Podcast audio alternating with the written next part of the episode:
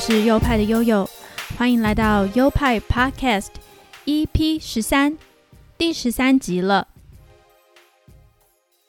录音这个当下，我已经从新竹搬回了我的老家屏东。在我录音的这个地方，就是我屏东的家，隔音并不太好，而且现在外面正下着倾盆大雨，我想这个雨声啊，可能都会被收录进去。另外，因为我家住在大马路旁边，所以等下在录音的时候，可能还会收到一些呃摩托车啊、汽车的声音。不过这也是蛮难得的，因为之后到加拿大之后。可能就是住在比较安静的地方了，摩托车、汽车这样的声音应该会很难得听到，所以现在如果可以录得到的话，我觉得也算是一种可以好好珍惜的机会吧。好的，那今天的节目一样是很精彩，内容一样是很丰富，所以我们话不多说，赶快开始吧。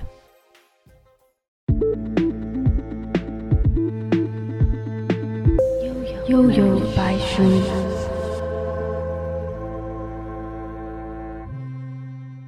这次要介绍的字体叫做 Optima，它的特色就是半现代半古典。那关于字体的特色，我稍后会再为大家做介绍。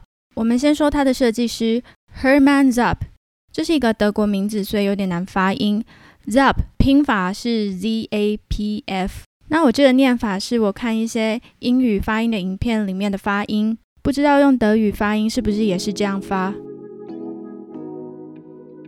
？Hermann Zap 生于德国纽伦堡这个地方。他出生在第一次世界大战后，正值西班牙流感肆虐欧洲。他有两个手足也因此染疫而死亡。除此之外，当时的德国面临严重的饥荒，所以 Zapp 算是非常幸运，能够在当时受教育。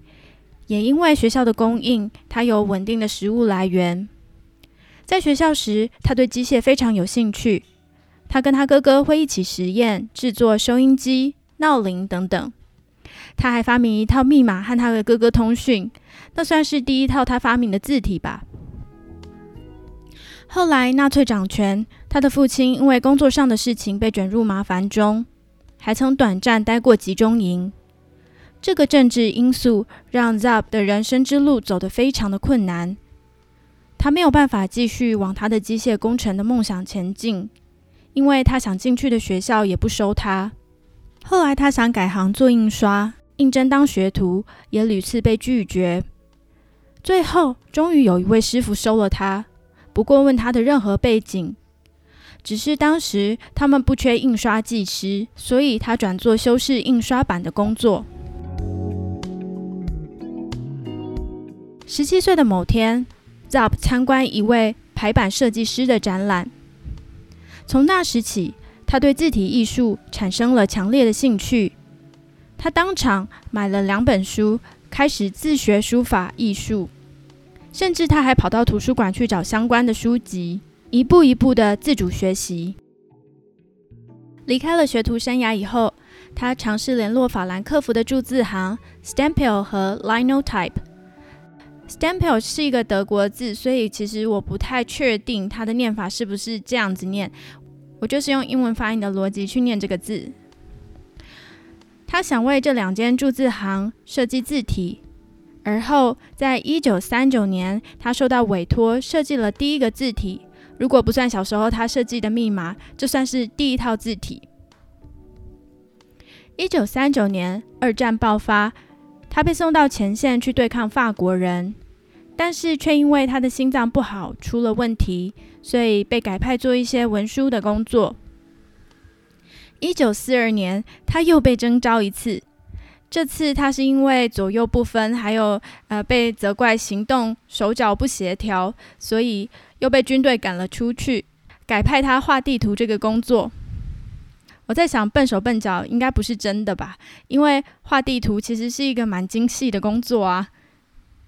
画地图的工作让他如鱼得水，而且他可以不用放大镜就写出高度一公里的字。这个本领让他免于再次回到军中。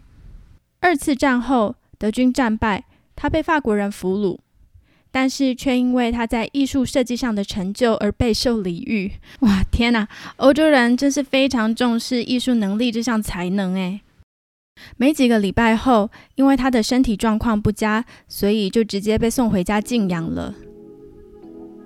战后的几年，他又任职于 Stampel 铸字行，担任类似像艺术总监这样的职位。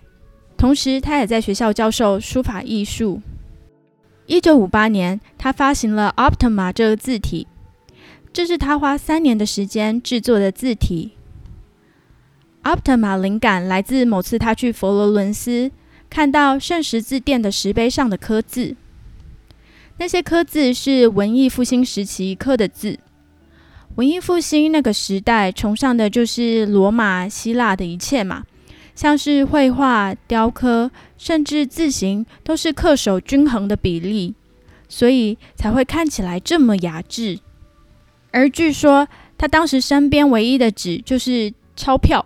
所以他把看到的字迅速素描在钞票上，成为之后设计 Optima 的发想素材。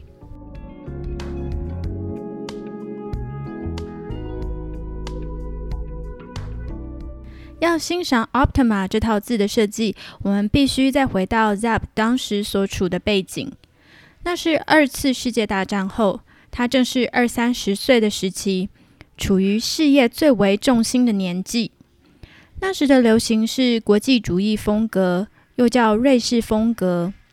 我们前几集也有讲到，国际主义风格或是瑞士风格，就是在战后大家追求平稳、简单的感觉，强调干净、简约、理性、实用性。所以那时候出现了很多很有现代感的经典字体。像是我们前几集介绍过的 Universe 跟 Helvetica 都是这样，但是 Zap 对于古典美学还是有很多爱的，所以他在设计 Optima 这款字时，可以说是有点在两者之间取得平衡，平衡现代与古典，平衡当时的潮流与自己内心的理想。接下来要介绍 Optima 这款字体的特征，可能要运用一点想象力，或者是参考 IG 里面的参考图片会比较清楚哦。Optima 是无衬线字体，但它的造型很让人混淆，因为它的开头、收尾的喇叭状很容易让人误看为衬线。衬线体跟无衬线体，在我之前几集有提过。衬线体是在字母的开头、结尾的笔画有装饰性的线，而无衬线体就是一笔画直直起、直直落，看起来比较简单，也比较现代。Optima 它是设计为展示专用的字体，所以风格和表现性都很强，但它摆在内文还是很清晰哦。它的笔画粗细变化大，因此感觉很人性、很人文。所以在无衬线体内，它被归类为人文主义的一类。它的横笔笔画比竖笔笔画细一点，还有因为它的锥形笔画的关系，让它看起来很优雅，所以才有人说它半现代半古典。另外，它还有个特点，就是它的字母的宽度变化都很大。比如说大写的 M、H 这几个字显得特别宽，像是大写的 F。这个字体显得特别窄，排列起来就很有韵律感，而不像机械性的方块，每一个每一个大小宽度都一样。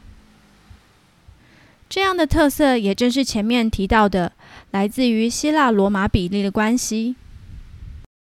Hermann Zap 设计了三十多款欧文字体中，这款是他的最爱。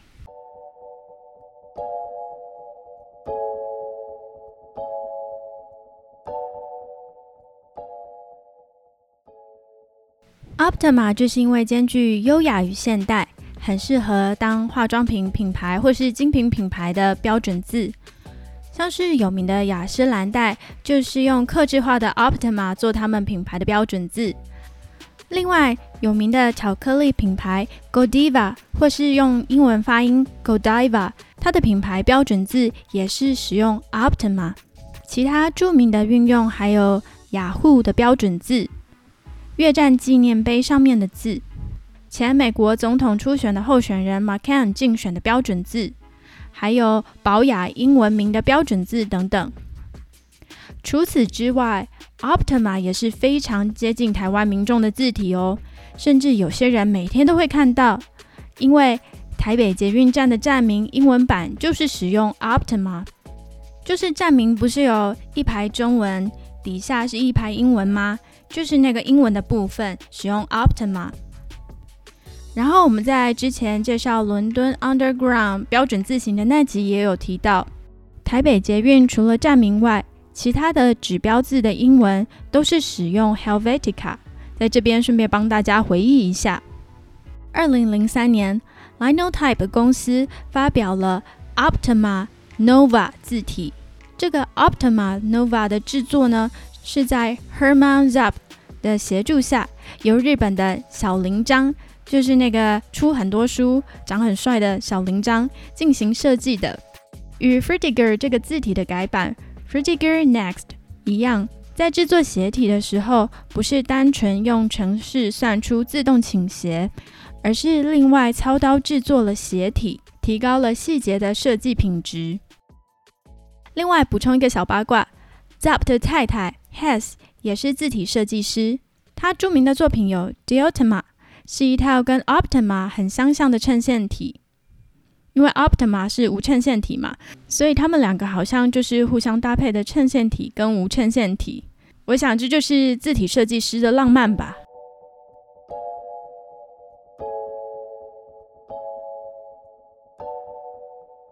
我常常在想啊，做这个节目到底对大家有没有帮助？因为像是我在准备制作这些节目，才可以对这些内容比较熟悉。但我也常常忘记哪个字形的特征是什么，具有代表性的应用是什么，哪个字形的设计师设计了什么等等。那这样我的听众只听过一次，他会对这些东西有印象吗？